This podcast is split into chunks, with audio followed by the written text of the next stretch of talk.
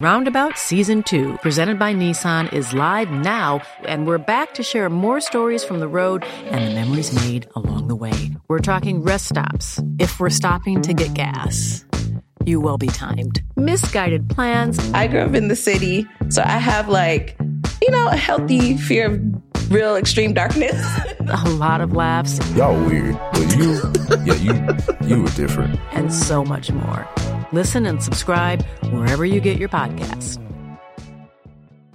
Many of us have those stubborn pounds that seem impossible to lose, no matter how good we eat or how hard we work out. My solution is PlushCare. PlushCare is a leading telehealth provider with doctors who are there for you day and night to partner with you in your weight loss journey. They can prescribe FDA-approved weight loss medications like Wegovy and Zepbound for those who qualify. Plus, they accept most insurance plans. To get started, visit plushcare.com/weightloss. That's plushcare.com/weightloss. Hello, folks. David here. We have a new tennis podcast for you, but it does not include coverage of the news that has just broken moments ago of Wimbledon and the British grass court tournaments in the UK permitting Russian and Belarusian players to compete in their events in 2023, unlike last year.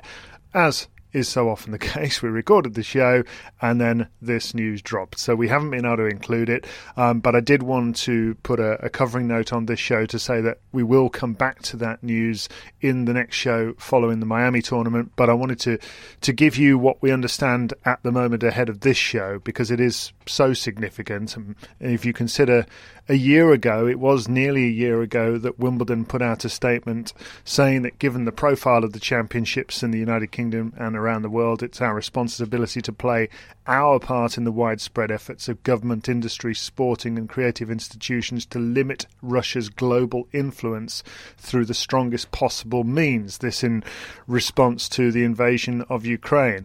Wimbledon went on to say at that time that in the circumstances of such unjustified and unprecedented military aggression, it would be unacceptable for the Russian regime to derive any benefits from the involvement of Russian or Belarusian players with the championships. It's therefore our intention, with deep regret, to decline entries from Russian and Belarusian players to the championships in 2022. That's, of course, what ended up happening at the time. Ian Hewitt, the chairman of the All England Club, said that given the high-profile environment of the championships, the importance of not allowing sport to be used to promote the Russian regime, and our broader concerns for public and player, including family safety, we do not believe it is viable to proceed on any other basis at the championships. If circumstances change materially between now and June, he said back in April of 2022, we will consider and respond accordingly. Now, nothing changed materially in their view at that point to change their position. They did indeed ban Russian and Belarusian players. Subsequently, the ATP and WTA tours removed ranking points from Wimbledon. They issued heavy fines to the LTA in their tournaments, such as Queen's and Eastbourne, and threatened to remove them from the tours altogether. That's led to this point, where Wimbledon has today released a statement saying, our current intention is to accept entries from Russian and Belarusian players subject to them competing as neutral athletes and complying with appropriate conditions. These will prohibit expressions of support for Russia's invasion of Ukraine in various forms and prohibit entry by players receiving funding from the Russian and or Belarusian states, including sponsorship from companies operated or controlled by the states in relation to their participation in the championships. The conditions have been carefully developed through constructive dialogue with the UK government, the LTA and international stakeholder bodies in tennis, and are aligned with the government's published guidance to sporting bodies in the UK. Three developments, Wimbledon say, taken together have informed their current position. Those are that the option of personal player declarations was not, in our view, viable last year. They say that's changed. Since then, Wimbledon says, extensive engagement with the government and tennis stakeholder bodies has clarified and developed the form of declarations and produced workable measures for their implementation and enforcement. This approach has the full support of the government and the LTA, ATP, WTA and ITF. Wimbledon also go on to say that there was a strong and very disappointing reaction from governing bodies in tennis to the position taken by the All England Club and the LTA last year, with consequences which if continued, would be damaging to the interests of players, fans, the championships and British tennis. Tennis events outside the UK have experienced a year of competition with players from Russia and Belarus competing as neutral athletes.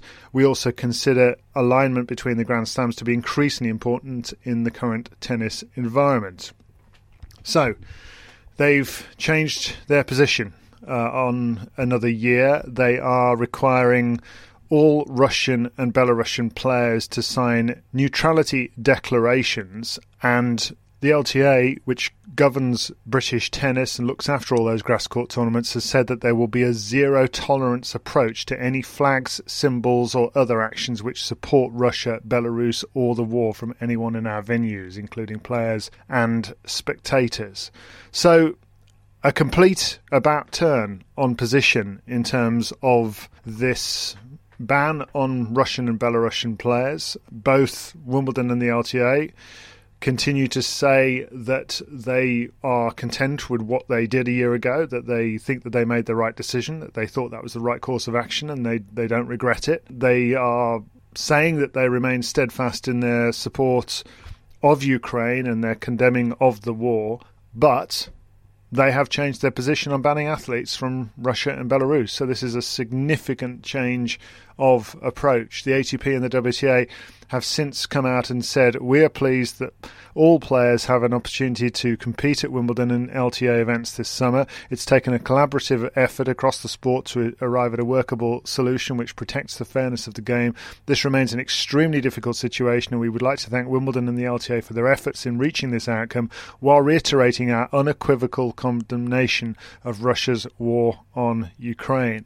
But it's made clear in the LTA's statement that the threat to their own events of being removed from the calendar has been significant in this decision. They say, we've consistently opposed the sanctions put on us and remain deeply disappointed by the penalties imposed by the tours. The effect on British tennis of the LTA being expelled from the tours would be very damaging and far-reaching for the game in our country. I don't think Wimbledon and the LTA were expecting quite such a ferocious reaction from the tours in terms of removing ranking points from Wimbledon and also threatening the very existence of those British tennis tournaments on the tour. But that's what happened. They had a significant fine, and they've found a way, whether you agree with it or not, they've found a way through these neutrality declarations and one or two other elements to allow Russian and Belarusian players back in, and that's what they've decided to do. Look, we'll react, as I said, to this news in our next tennis podcast after the Miami finals. But for now, on with the rest of this show. Hi, this is Billie Jean King. This is Marion Bartoli. I'm Mats Wilander. This is Mary Carillo. This is Pam Shriver. This is Yannick Noah, and you're listening to the Tennis Podcast.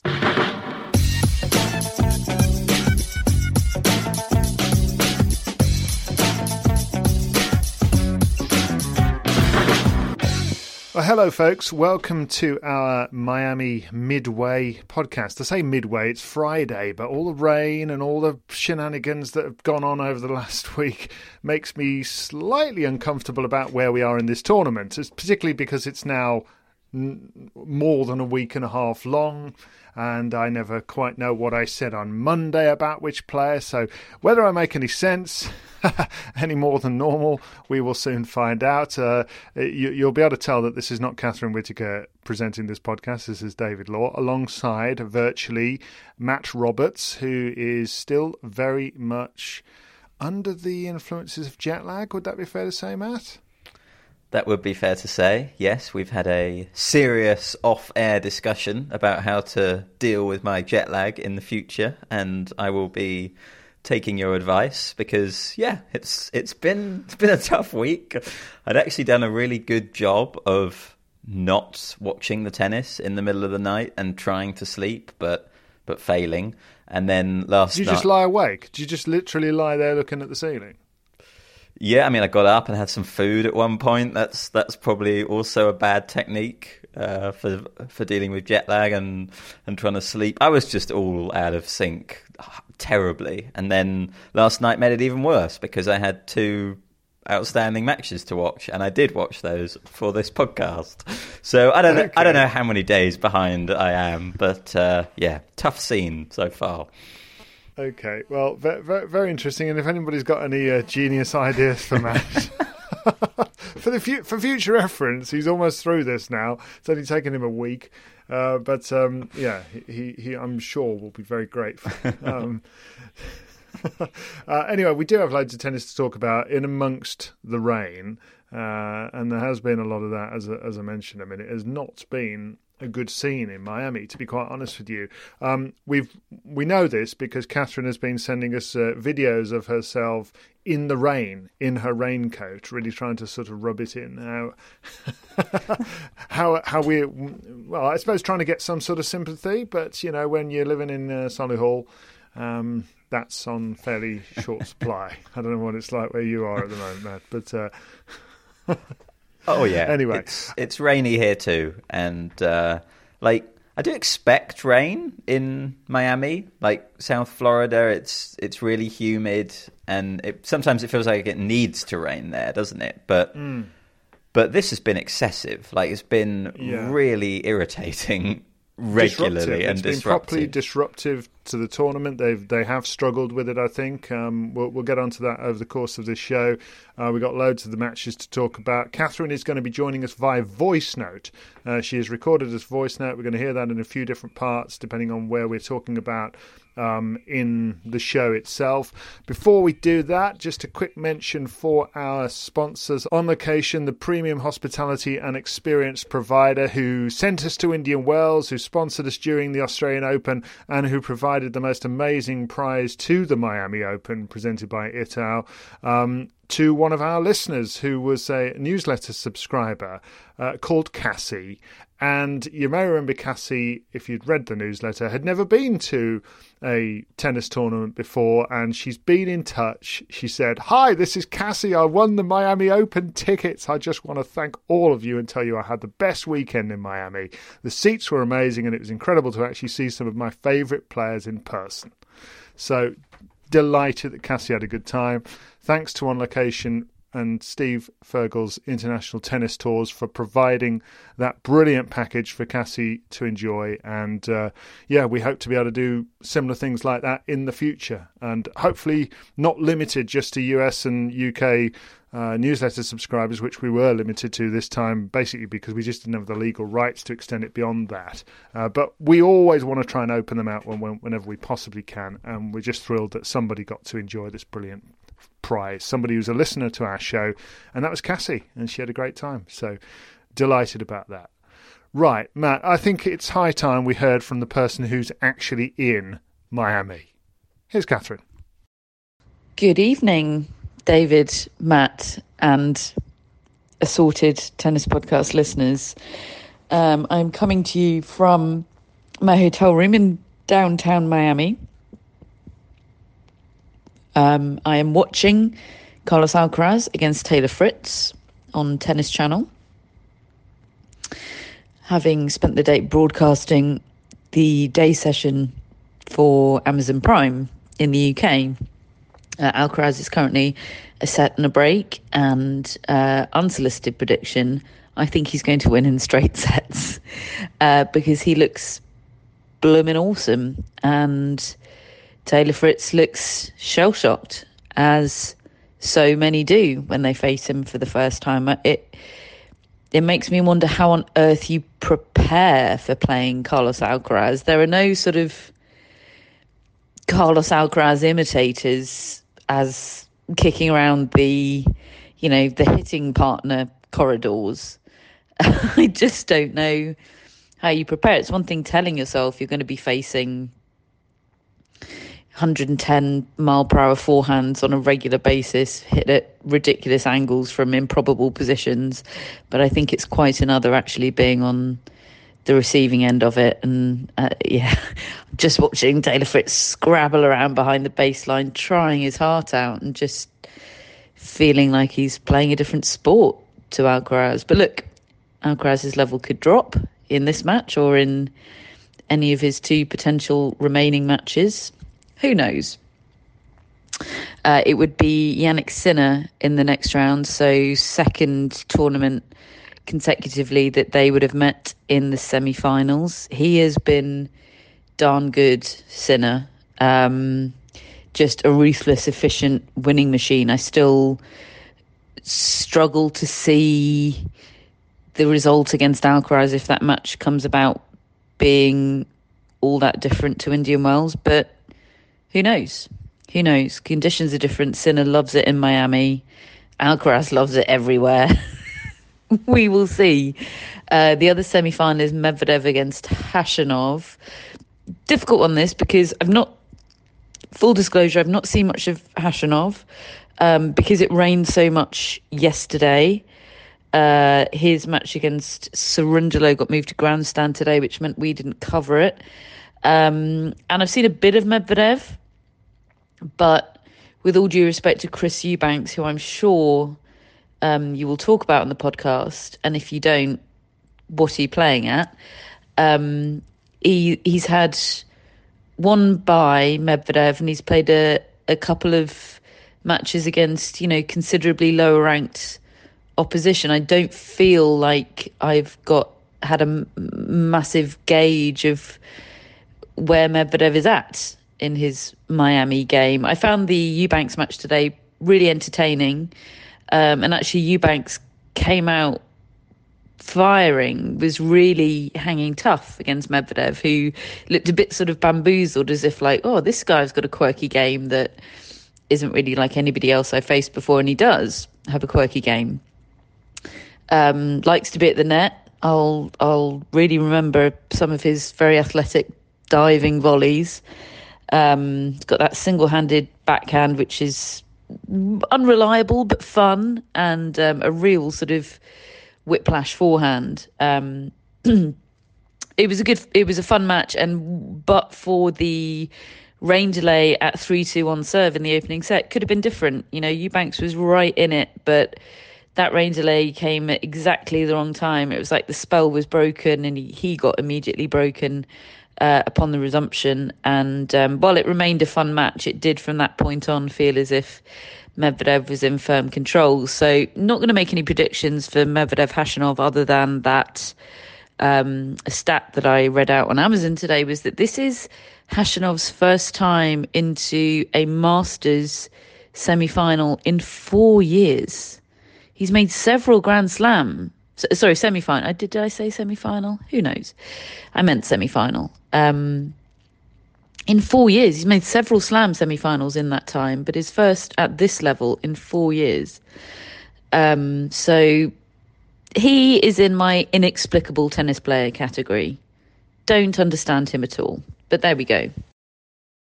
He's very much in Matt Roberts' inexplicable tennis player category as well, because it's because of Karen Khachanov, of course, that Matt Roberts is here, because of his amazing takes in 2018, late on in 2018, in which Matt heralded him as the Carlos Alcaraz of the future, more or less, before he knew who Carlos Alcaraz was. And, and we enjoyed those takes so much. Let me stop you right there, David. I knew who Carlos Alcaraz was in 2017. Thank you very much. Oh, okay, fine. Okay. No, that was after Khachanov had won Paris. So is that what we're talking about here, Matt, in terms of the last time that this guy was at this sort of stage of a Masters? I mean, I realise I'm putting you massively on the spot there, but that just a sort of bit of basic mental arithmetic. Catherine's talking about 4 years. That's pretty much what we're saying, isn't it? I believe he also reached the semi-finals in Canada 2019. I'm turning into a Karen Khachanov expert, so I think we're talking about since then. This was also the first time he'd got a top 10 win since then. He'd lost like 20 something matches in a row against top 10 players, and finally he beat Tsitsipas the other day. And look, who is Karen Khachanov? What is Karen Khachanov, the tennis player, has definitely been something that we've all grappled with, I think, over the last few years. It does seem like now he is showing some real consistency at big events on hard courts. He still doesn't come into my mind as someone who I think is going to win these big events, but US Open semi-final, Australian Open semi-final, Miami semi-final in the space of 6 months. You know, he quietly goes through the draw and then maybe loses to a better player, and that is probably what I think will end up happening here. I would expect Medvedev to have his number, or if not, certainly Sinner or Alcaraz. But yeah, Khachanov is becoming really reliable, I suppose. Mm. Yeah, he seems to be maximising his whatever potential he has, and I think I think when he first came along, he clearly had potential, and he ended up looking, I think, maybe as though he got more potential than I initially expected when he won that Paris tournament and a couple of other results. I just thought his forehand looked a bit uncomfortable, even though it was very hard hit, and I thought it would break down more. A bit like with Francis Tiafoe, I often look at that sort of almost claw-like take back from them and just think, are you going to middle the ball with that? And they do. You know, so it clearly there's more to technique than I maybe, certainly than I understand, and I think that we see that with Medvedev as well on his forehand side. It's all flailing arms, and yet he still seems to middle the ball and put it within 2 inches of a length every time of the baseline.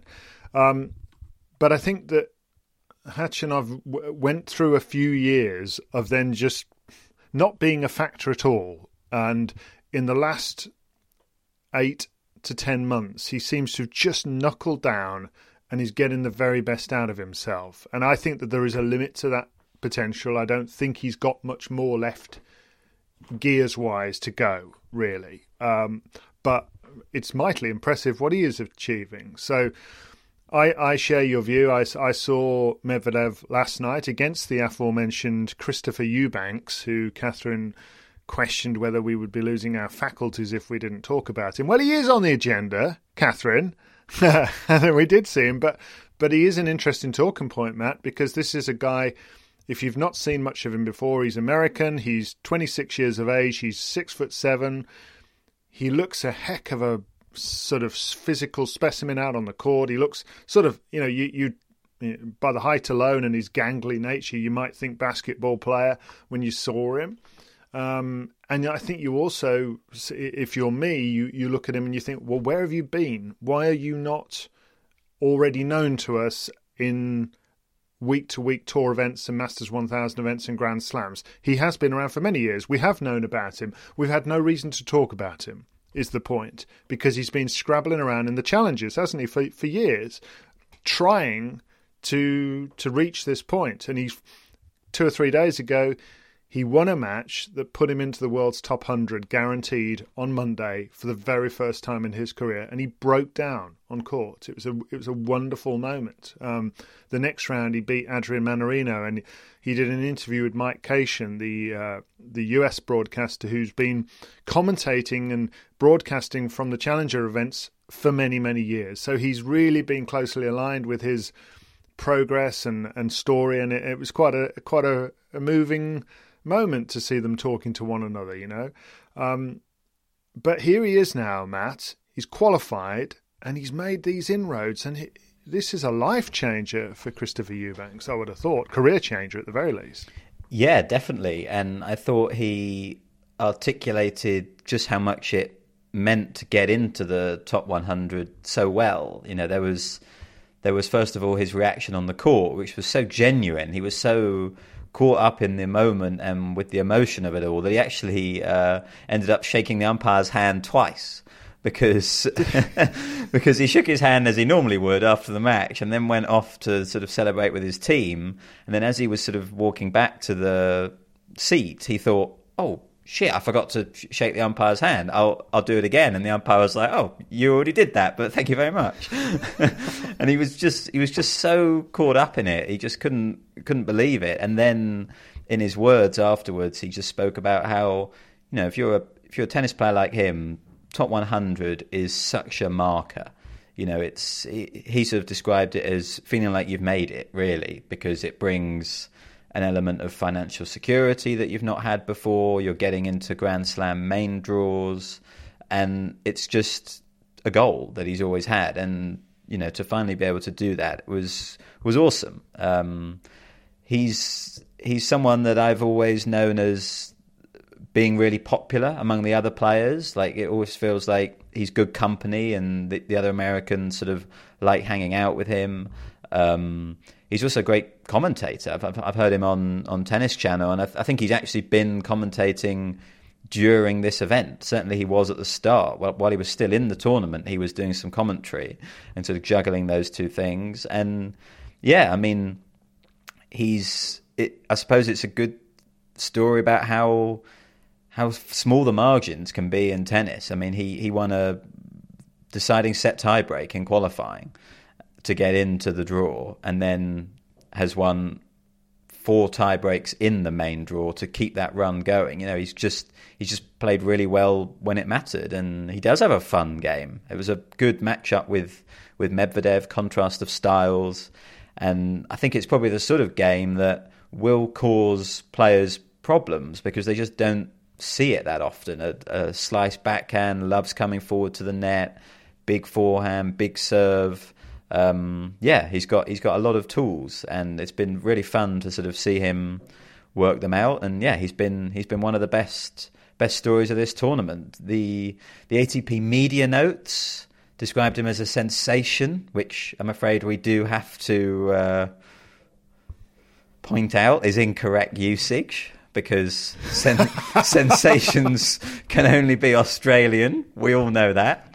No disrespect, Chris, but you are unfortunately not a sensation. We're still working on our word for the American player, aren't we? I think we've got Mousquetaire at Roland Garros, plucky Brit at Wimbledon, and we're still trying to work out what a Christopher Eubanks style American player is. But I'm afraid it can't be a sensation.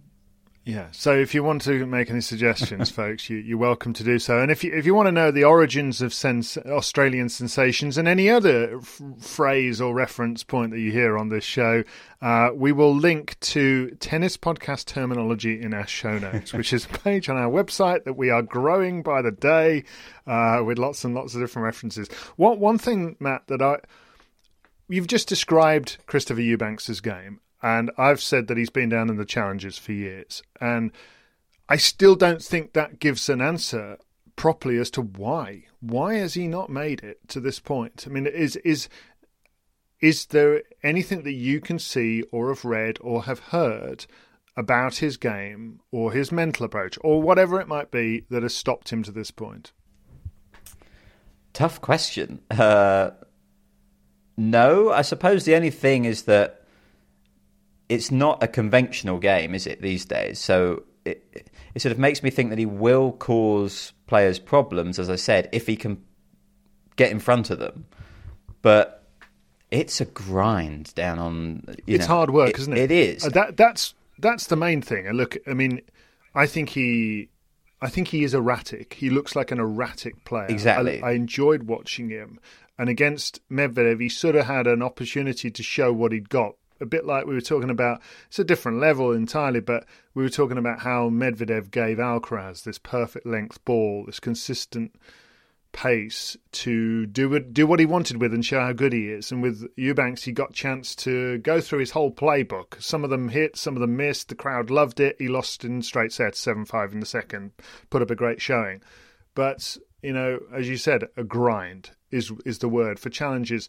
I don't know whether we properly get across on this show how hard it is to make it. How hard, because the Challenger circuit comes with so few points. So you might get a couple of what you regard as really good wins. You just don't get rewarded for them particularly. You don't get many points that send you shooting up the rankings. If you get into qualifying for a Grand Slam, you might win 2 great matches. There might be the 2 best match wins of your life. You might be on the cusp of a third, and then you lose, and you don't make the main draw, and you don't get that massive ranking boost. So, you know, you've got to be able to find a way to repeat this stuff and keep on winning. And what he's done here is he's qualified. He's got through the qualifying rounds and he's won several rounds in the main draw at a level that you just get so many points for. They put him inside the top 100. That gets him entrance into other big tournaments, other 1000s, other Grand Slams, and then he only needs to win a couple of matches at each one of them and he maintains his ranking. This is kind of the conundrum that these players face when they're trying to break in, and I think that whilst his agents have done right by him by getting him wild cards and all those sort of things over the years, it's really hard to get a wild card into a tournament at this level, hit the ground running and win matches. Whereas he's gone into qualifying this time and he had two previous wild cards for Miami. He didn't get anywhere with them. Okay, he was a lot younger. This time, he's gone through qualifying. He's nearly lost, but he's managed to find a way through. Gets into the first round of the main draw and he's got matches already under his belt. So he's got a benefit to having gone through it the hard way. And I think often players do benefit more from qualifying than they do wild cards. But there is no magic formula. There's no secret other than keep trying and persevering, and he's a model of that. Yeah, absolutely. And yeah, as you said, I just think he does have the sort of game where it's going to have some real highs, and it's great for him that it's all come together in this big event like this where he gets a big ranking push, etc. And you know, it's not like he came into this event with any form. I mean, he lost to Feliciano Lopez in Acapulco a few weeks ago, who, you know, is sort of barely a player these days. I mean, obviously has a lot of quality, but, you know, I think he'd lost in the first round of a challenger just before that as well. You know, it wasn't like he was knocking on the door to do this, and yet it's all just absolutely broken for him this week. And it's amazing that tennis can do that. And yeah, he's a reminder that we get every now and again of the quality that does exist, you know, below the top 100 line, and how many good players there are, and on any given day or week it might be their moment. And he's seized his opportunity, and it's just great to see. Yeah, well, I can tell you that Catherine was right. It did end up straight sets as a win for Carlos Alcaraz over Taylor Fritz. We watched the end of that match. In fact, I think I went to sleep just around about the time Catherine was recording that voice note, because I saw him go up a set and a break, and then I just passed out. And I caught up with it in the morning, and it ended up being 6-4, 6-2. And actually, I mean, I think, first of all, just in the confines of that match, it was very much about the way the two sets started, because immediately Alcaraz broke the Fritz serve. And that was the whole set. That was the whole first set, because the rest of it was really close. I think that they won virtually the same number of points. I thought Taylor Fritz was excellent for the majority of that first set, but he was already 2-love down before he could properly get used to it all. And by the time he did, he just couldn't break. And then the second set, again, he just immediately got broken. And so I think, I haven't read his transcripts, but I would imagine Fritz would be a bit disappointed with how he started those sets, because everything revolves around that serve of his. And with Alcaraz, you don't get a break, really. That's the thing that's emerging these days. Well, that's pretty much what Fritz said. He had some comments sort of comparing Alcaraz to the big three, as I'm sure, you know, is going to keep happening. Alcaraz is going to be compared to those players. And Fritz, I think, has only played Djokovic, Nadal and Federer when they've been in their 30s, I think. He certainly, you know, hasn't come up against absolute prime any of those players.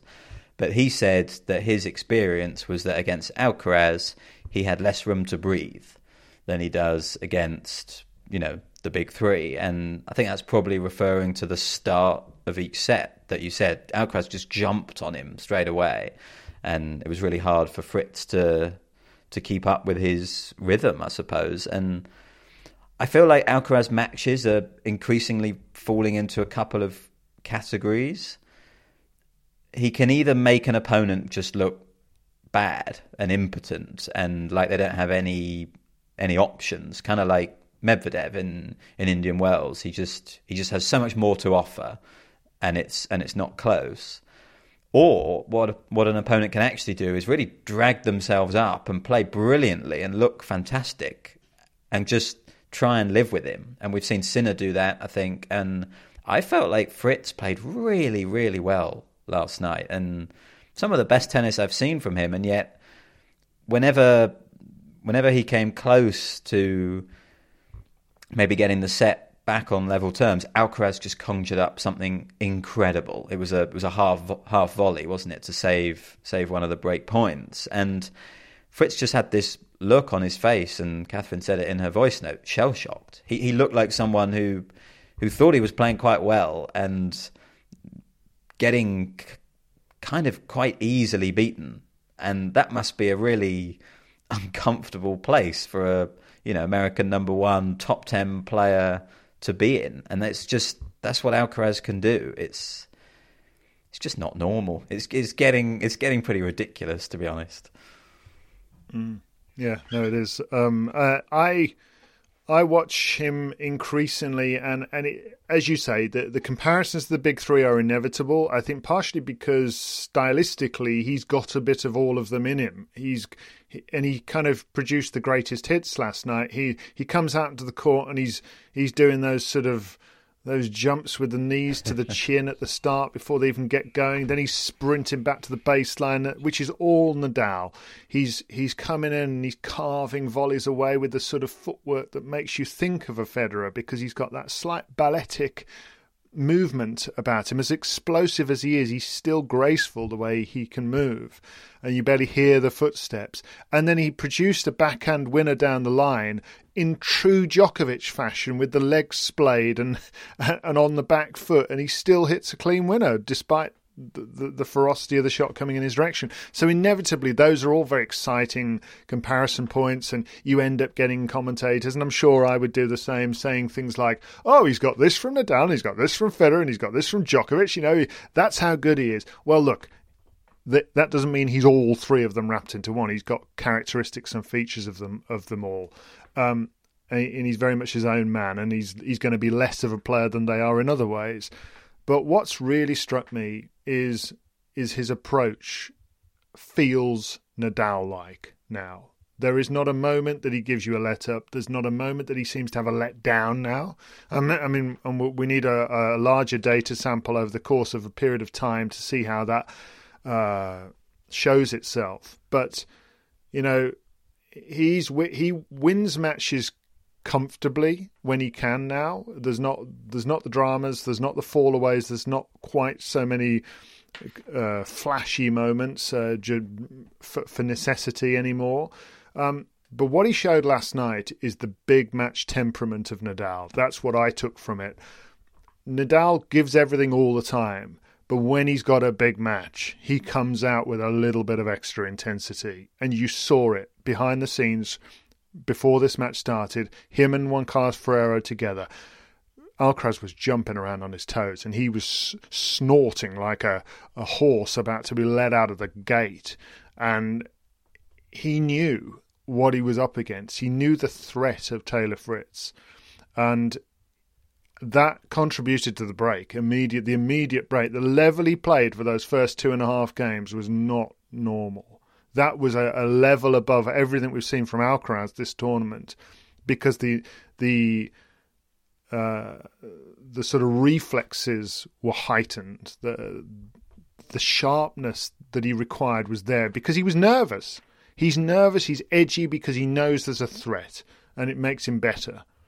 And that's what you get from Nadal in the big matches. It might not win them all, but he comes out with a look that I am ready. And oh dear, it's getting more and more exciting to watch this kid, and now he plays Sinner, and I just wonder what you think. I mean, Sinner's had a pretty fairly comfortable route through to this. He looks totally professional. He looks at the best shape and state of his career.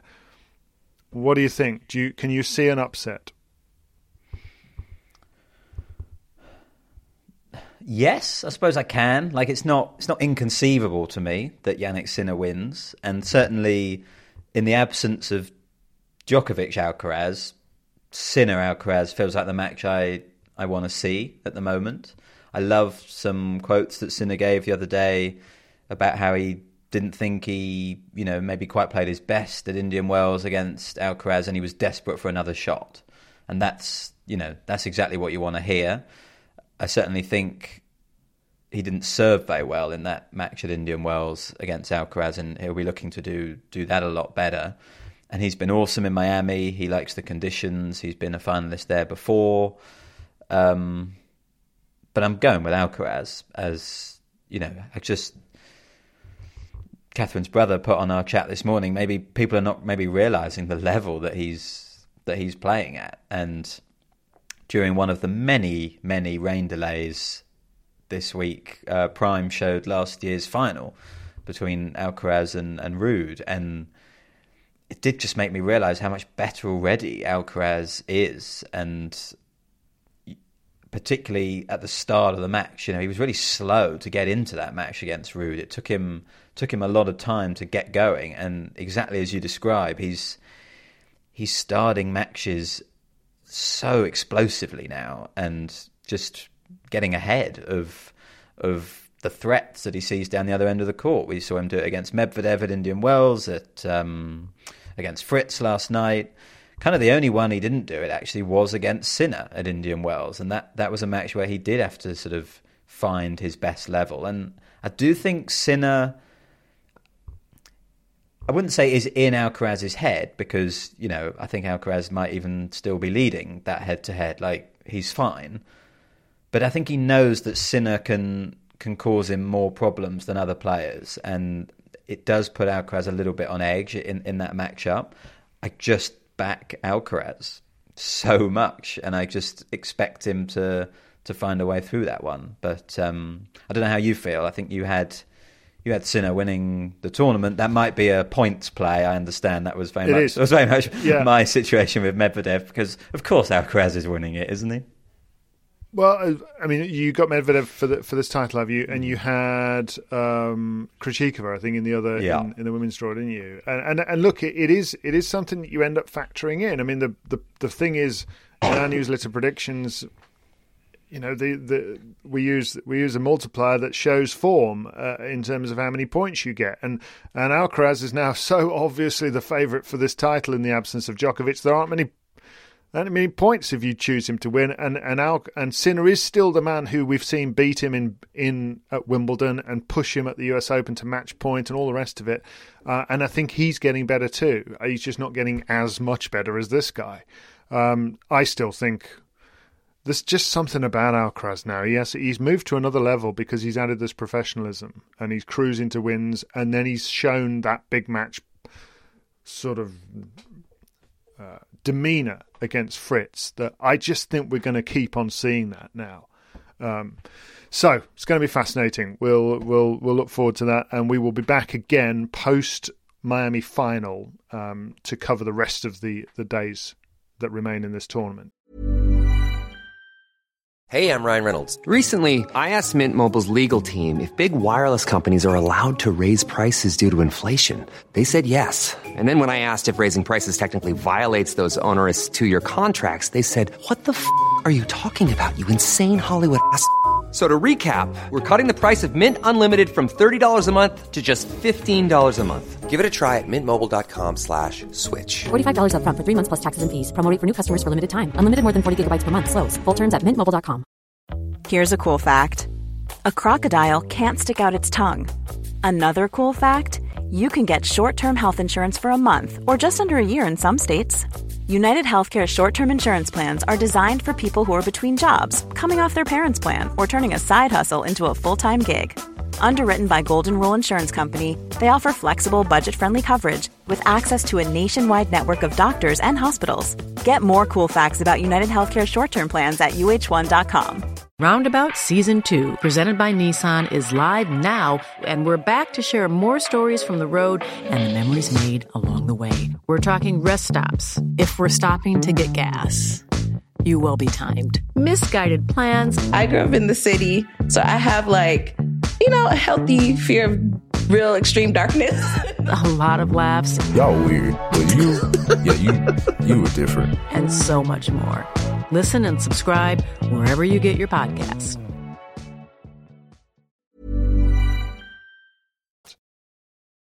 What about the women's draw? Let's hear again from Catherine about what she is seeing, hearing, feeling, thinking.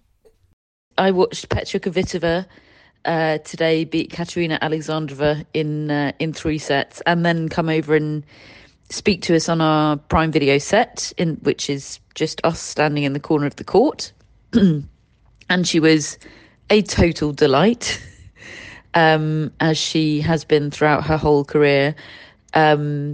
It occurred to me today that Petra Kvitova is a completely different tennis player when she's in a sort of third set battle. I find her not a very compelling watch when she's either winning straightforwardly or losing straightforwardly. Anything sort of straight sets with Petra Kvitova, I don't find very enticing, particularly with Alexandrova, because just extremely similar game styles, not a lot of rallies. It just all felt quite predictable, I suppose, that match. But as soon as she got into a third set, she just becomes this scrappy, intense and rescue-style dogfighter, Petra Kvitova, and I love to see it. She's played 13 Miami Opens, and this is her first time in a semi-final. And the exact same is the case for her semi-final opponent, Sorana Cirstea, 13 Miami Opens, first semi-final, and her first semi-final at this level anywhere for a decade, since Toronto in 2013.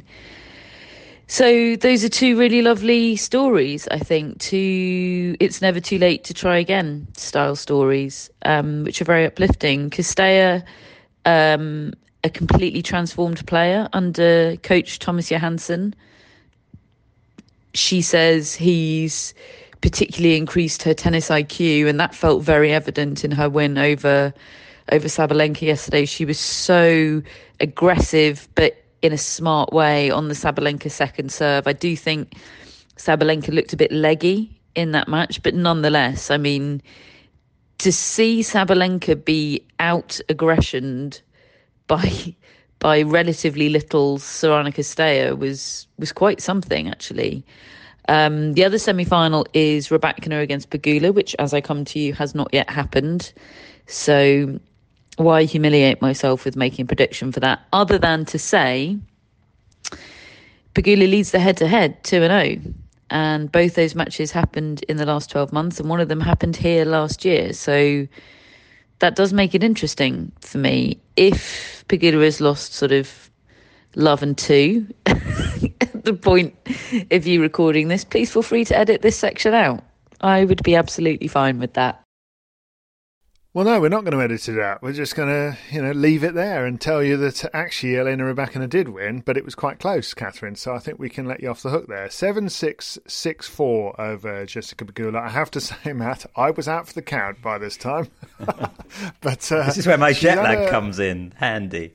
Oh, good. Tell us. Tell us about it. Well, I found it really compelling because...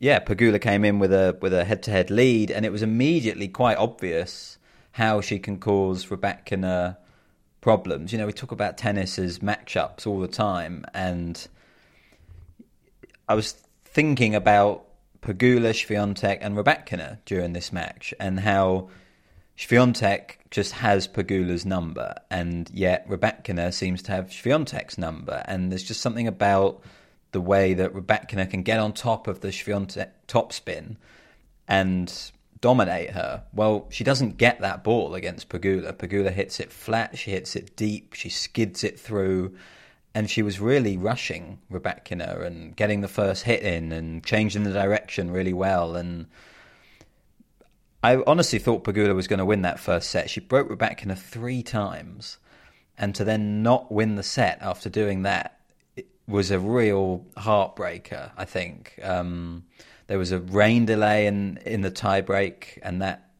threw her off. She didn't come out of that rain delay well, lost the set. There was another rain delay, of course. She regrouped and went up a break again at the start of the second set, but it was like whenever she was a break down, Rybakina started playing her best tennis. And Pegula just couldn't quite keep the lead. And yeah, Rybakina ended up winning. And there's this stat going around that from Opta Ace that she's the first woman to hit 10 plus aces in 5 straight matches in the same event since Serena at Wimbledon in 2016.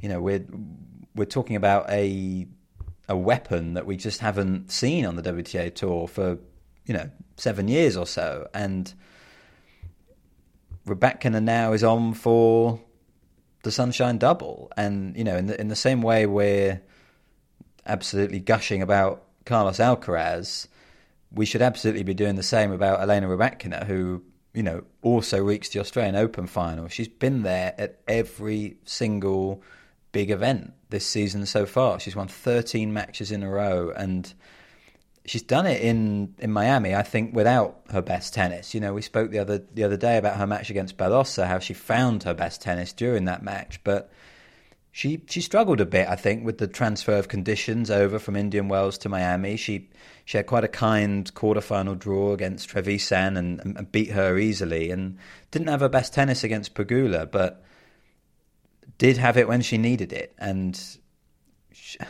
she's so good. She is so, so good. And I think she's getting better as well. And there were moments where Pegula brought out some of those touch volleys that, Rybakina can just suddenly produce. You don't expect it, but she works her way to the net, and she's got these lovely soft hands as well. And yeah, she's complete. She's confident, and I struggle to see anyone but her winning this tournament now. Wow, that's a great report on a match I didn't get to see, but I think it feels like she's fairly quietly gone about getting to this point. She has had to save. I think she had to save match points against Paola Badosa. She's, it's not been straightforward, actually, in the early rounds of this. And we hear a lot about the struggles, the challenge of trying to transition from winning Indian Wells, where you have, therefore, a lot less time to get used to the conditions in Miami, plus fatigue, all the rest of it, even a time difference. And you come in and you're trying to make your way through this draw as well. But she's just sort of gathering pace, isn't she? Like a sort of steam train reaching top speed, and now she'll face either Kvitova or Cirstea, who therefore must be casualties of the weather in terms of being a day behind. Yes, they were supposed to play. Well, Kvitova was supposed to play Alexandrova a couple of days ago, and that got postponed, which meant they had to then postpone the semi-final as well. Yeah, and just sort of one last note on Pegula and Rybakina last night. It's probably showed the difference between them at the moment. Like, they're both regularly reaching latter stages of tournaments. Rybakina is beating the best players in the world regularly in the latter stages. She's won her last 5 matches against top 3 players.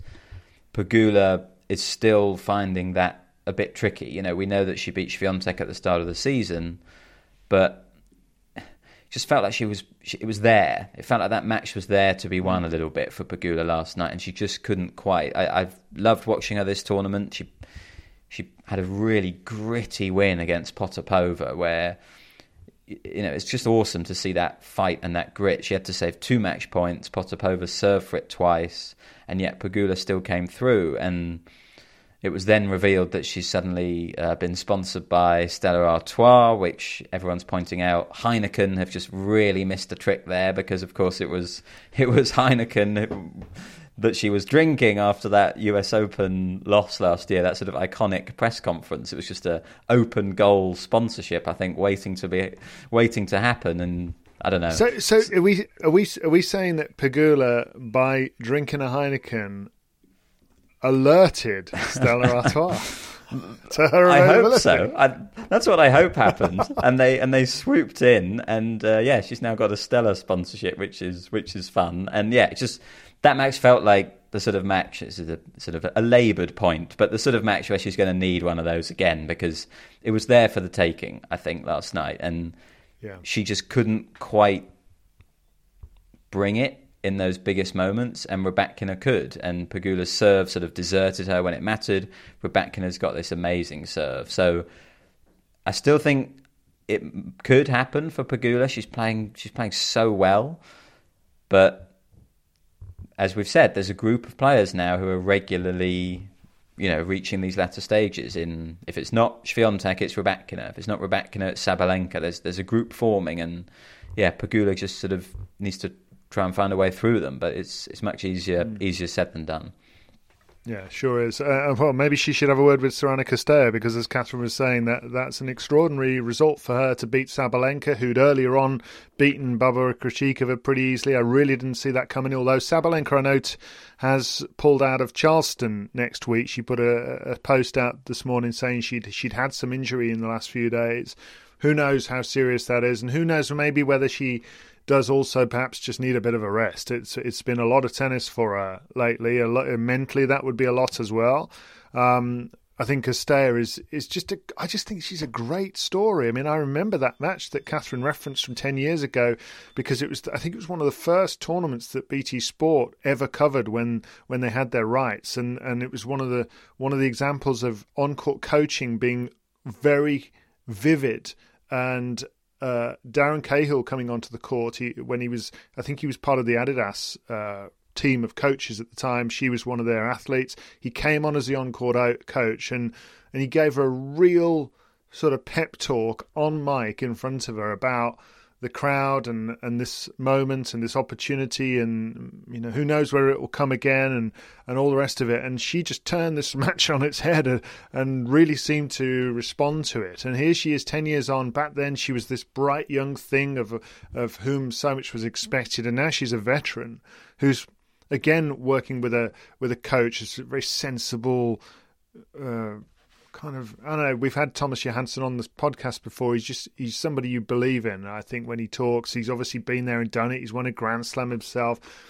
I think she buys into really good coaching words of advice, and she sort of grasps them, takes them, and does something with them, and becomes better for it. And I love the way she's maximising her career at this latter stage in her 30s like this. And I think she could beat Kvitova. I think that's not beyond her. I'm with you. I think Rybakina is going to take some stopping at this event. So we'll see where we go with that.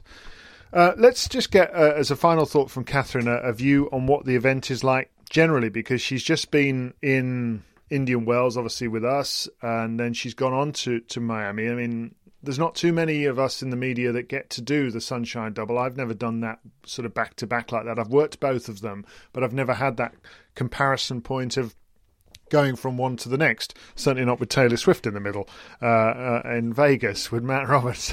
But anyway, that's what Catherine did. So let's get her view on what it's all been like. My impressions are mixed, quite frankly. I think it... The court. I'm looking at the court now on the TV, and I think it looks fantastic. I love the colours. Seeing Alcaraz's electric pink shirt jump out against the aquamarine of the court, and that's really cool. It's got a real, you know, big event feel to it. You rock up, you get off the freeway, and the first, or actually while you're still on the freeway, the first thing you see is this imposing, formidable Formula One track snaking around this enormous kind of Arthur Ashe Stadium-like structure poking out on the horizon, and they're already well on the way to. But oh my gosh, that drop shot from Alcaraz, Blumenek, poor old Taylor Fritz. They're already well on the way with building the stands for the Formula One race that will be here in a few weeks' time. My personal preference is that, US Open aside, I do like tournaments that feel like they consume the place that they're in, feel like they are the biggest thing happening in the location or destination that they're happening in. See, you know, the tennis at the Australian Open or Indian Wells. And obviously there's a bit of recency bias there, because I've just been to those two events with David and Matt, and I've had a wonderful, wonderful time. But I like it. I like feeling like I'm at the epicenter of those cities and the sporting world in that moment. And look, it doesn't feel that way with Miami. The Hard Rock Stadium is a little bit out of town, and it is very obviously an NFL stadium. It's a stadium within a stadium. I think they do a fantastic job of creating that stadium within a stadium. It's really something to behold from that perspective, but there's no hiding the fact that that's what it is. They do a cracking job with all the player facilities. They seem really well taken care of here. And the crowds are decent. The place feels busy and bustly around the grounds. But the stadium, even, you know, with all the killed seats, is huge. And even when there are several thousand people in the main stadium, it can feel sparsely populated, which, again, is a bit of a shame. So look, I think it's not going to feature in my top events list personally, but I do, you know, there is lots to like about it, and I think it's a personal preference kind of thing. Miami is an interesting city. I was having a chat with Matt Futterman of the New York Times about Miami as a city earlier on, and I don't know, I have a lot of discomfort about being in Florida, being in this state that has a lot of laws and policies that make me feel so deeply uncomfortable. And, you know, yes, that is true with the place I live as well these days. I know nowhere has clean hands and nowhere is the progressive idyll that I might want it to be, but things are particularly bad in Florida at the moment, and I do have this sort of background level of unease with that. And yet Miami itself feels like a very metropolitan, diverse, integrated city. And, you know, it has a big art scene that I was aware of, but Matt was telling me more about today. It feels extremely integrated and diverse and thriving and progressive, and it's hard to believe that this city exists within this deeply troubled and unprogressive state. It's quite a hard thing to reconcile, and certainly something that is on my mind while I'm trying to take everything in. So yeah, that is my Miami assessment for you. I'm enjoying it. I'm trying to make the most of my last few days here. I don't want to get all sappy, but I do miss you both terribly. I'd gotten very used to having you both around. I'd gotten very used to, you know, going to see Taylor Swift in Vegas and going on road trips with Matt and being driven to work by David and watching tennis with you both. And yeah, maybe that's the progressive idyll that I was describing. But yeah, I'll enjoy my last few days, and I will look forward to coming home and being on the same time zone as you both and seeing friends and family and walking Billie Jean and being a bit colder than I am now, because it is hot and humid in Miami, and I know no one wants to hear me complain about the weather. So I will end things there. Yeah, I don't have a reference point. The same as Catherine does in terms of the tournament itself, because whenever I attended the tournament, it was in Key Biscayne, and I think it was clearly in severe decline when I was going, and it needed this move. And now it's got that process of trying to establish itself as an event, whilst Indian Wells has just carried on building and becoming better and better and better. So, you know, I think it is a very interesting experience for Catherine to be out there. I hope it's, you know, maybe one you'll have at some point in the future, Matt, just so that you can get that kind of on the ground cross-reference and feel for it as well. I think one thing that really has struck me over the last month is whenever both of these two tournaments have been called at one time or another over the past 30 years, the Fifth Slam, the fact that neither one has a roof, is now more jarring than ever, because all Grand Slam tournaments have a roof. Because if you don't have a roof, you can't have tennis if it rains. And these two tournaments have been interrupted by rain. Now, obviously, this one a lot more than Indian Wells, but even Indian Wells lost a significant portion of a day through rain, and it was really frustrating. And that really strikes me now, don't you think? Oh, hugely, yeah. And I think even more so with Miami, because as you said, they have made a move recently, and I sort of would have thought, in a climate where it does rain, moving to a site with a roof would have been sensible. It's just not really acceptable anymore, is it, to have just hours and hours without tennis? Because as you said, the standard has been set by those Grand Slams, and these Masters 1000 events are becoming bigger and longer, and we're going to get Rome and Madrid in a few weeks' time, which are also stretched over, 10, 12 days. And if you're getting whole swathes of the day without tennis because there's no roof, it's just really, really frustrating. And it does impact the scheduling as well. And yeah, I don't know. I think Miami feels pretty inferior to Indian Wells right at the moment. It's been difficult, I guess, with the move, and then immediately there's been there was the pandemic. There was no way for the sort of event to gather momentum, and one of the years they didn't even use the main stadium, did they? It's just, I don't have a clear idea in my mind of what this new Miami is, I suppose, and that's so much of what an event is. It's all the memories that have gone before, and when you move location, that's always a danger that you do lose that. But as Catherine said, it looks good on TV. The court colours are nice, but it does sound like on the ground it's quite a different, inferior experience to Indian Wells. Mm. Now, one player we haven't been talking about in this podcast is Stefanos Tsitsipas, because frankly, he didn't go very far in the event. He hasn't won many matches recently at all, but he has had some things to say, Matt. Could you give us a brief overview of what he has been saying to Tennis Channel? Yeah, so sort of unsurprisingly, because Tsitsipas was involved, it was all rather confusing because I think everyone was wondering why Tsitsipas was playing these two events, to be honest. He was very upfront at the start of Indian Wells that he wasn't fit, he wasn't expecting to go far because of this injury that he's got. And then, people thought maybe he would pull out of Miami, rest up for the clay court season. But no, he's in the draw. He did better in Miami. He got a pretty good win against Christian Garin before he lost to Karen Khachanov.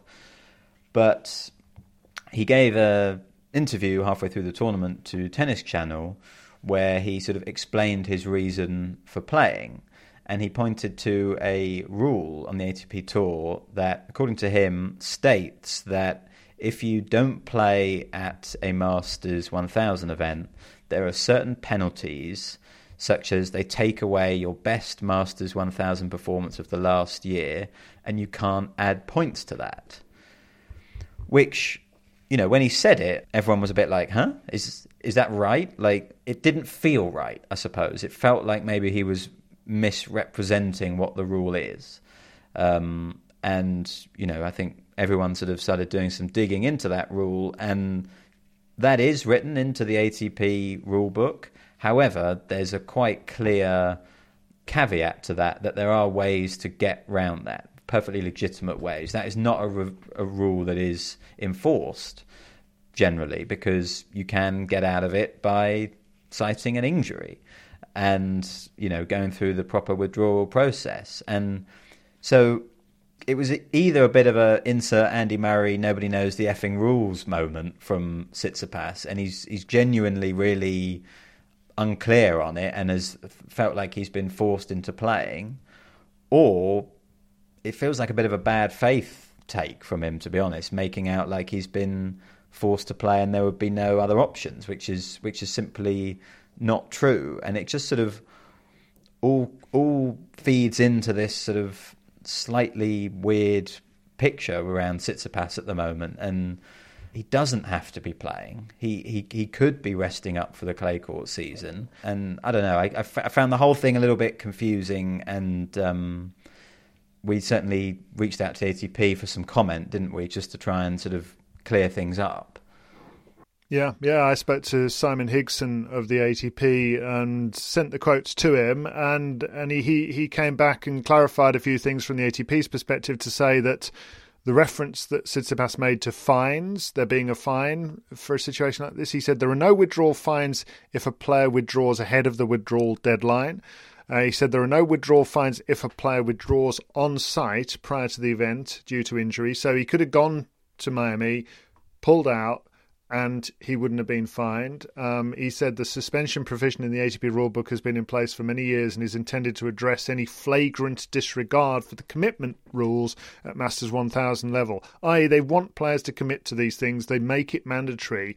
But he said there are loads of instances where players have legitimate reasons for withdrawals, like injuries, and they will be let off, basically. They will not be...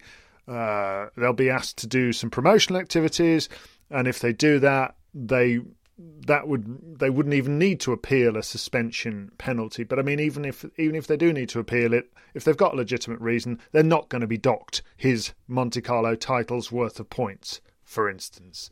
So either he doesn't know that, or he's just sort of irritated by everything. I mean, look, I can understand him being irritated. He's clearly not fully fit, and in my view, even if that did cost him 1,000 ranking points and a load of money, he's a rich man, and his best chance of gaining a lot of ranking points is to be fully fit and playing the biggest events on clay and winning them, which he's quite capable of doing if he's not sort of slogging around the circuit half fit and not winning matches, so which is what he's doing at the moment. So I just feel as though he's just got this wrong, and I think he needs to change his thinking on it personally. And I hope he's fully fit really soon, because I love watching him play.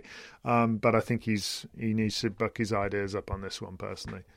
Right, well, that's about it for another tennis podcast. Just as a final note, we have a Roland Garros ticket promotion from Steve Furgal's International Tennis Tours. There's only about a week of this still to go if you want to take advantage of this. Tennis podcast listeners can get 15% off tickets and hospitality packages from Steve Furgal's International Tennis Tours. You just need to go to toursfortennis.com/podcast. That's tours, the number 4, tennis.com/podcast. Click the banner for the Roland Garros promotion and enter the special discount code for tennis podcast listeners, which is 15LOVE. That's 15LOVE.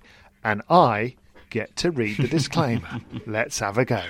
So, 15LOVE coupon code is only valid on purchases for eligible 2023 Roland Garros ticket packages on www.toursfortennis.com, made between 9 a.m. Eastern Standard Time on Thursday, March the 16th, 2023 through 11:59 p.m. Eastern Time on Sunday, April 9th, 2023. As I said, a week.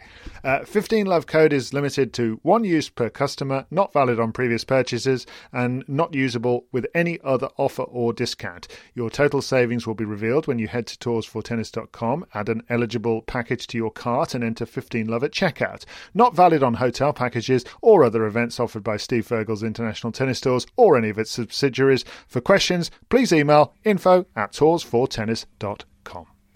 Well done, David. Thanks very much. You're pretty pleased with yourself, aren't you? Oh, yes.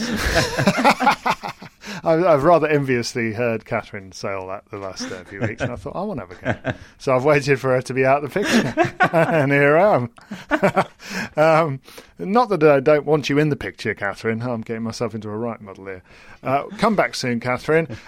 We will also say a big hello to our personal presenter mascots. I've got Maisie, who I've been doing proud of late. Maisie, you're very welcome, and thank you for your inspiration.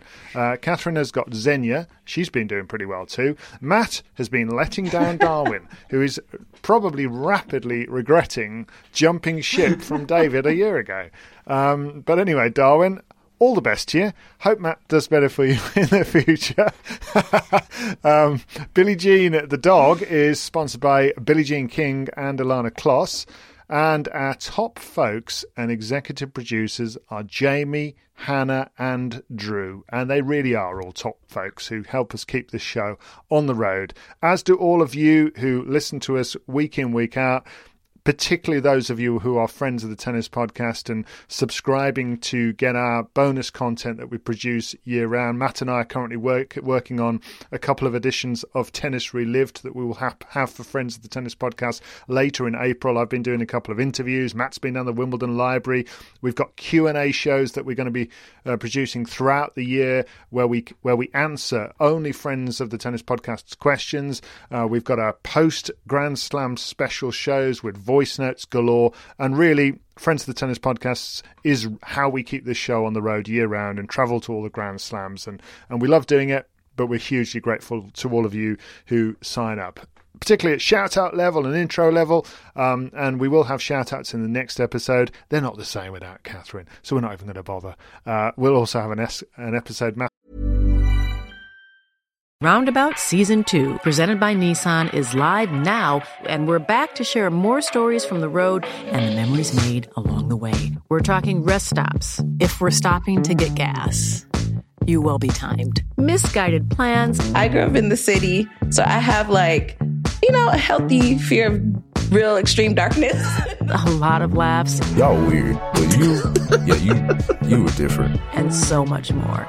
Listen and subscribe wherever you get your podcasts. Acast powers the world's best podcasts. Here's a show that we recommend. The Real Housewives is a guilty pleasure for most, but if you're looking to not feel guilty about that pleasure, tune in to Everything Iconic with me, Danny Pellegrino, where I break down all the messy moments and behind-the-scenes antics of Bravo's popular franchise. And on Everything Iconic, I also interview celebrity guests like Kelly Ripa, Keke Palmer, Drew Barrymore, Cameron Diaz, and more about their guilty pleasures, their past work, and so much more. So if you're pop culture obsessed and find yourself watching way too much reality TV like me, tune in to Everything Iconic with Danny Pellegrino, wherever you listen to podcasts. Acast helps creators launch, grow, and monetize their podcasts everywhere. Acast.com. Scott, after the next one. But for now, Matt, I think it's high time we went and had a lie down. I need to lie down. Yeah, my neighbours just started some drilling, so maybe not the best time for a lie down. Okay, well, good time to stop the podcast, though, so we'll go and watch the tennis instead. And we'll speak to you very soon after the conclusion of the Miami finals. Hope you have a good few days.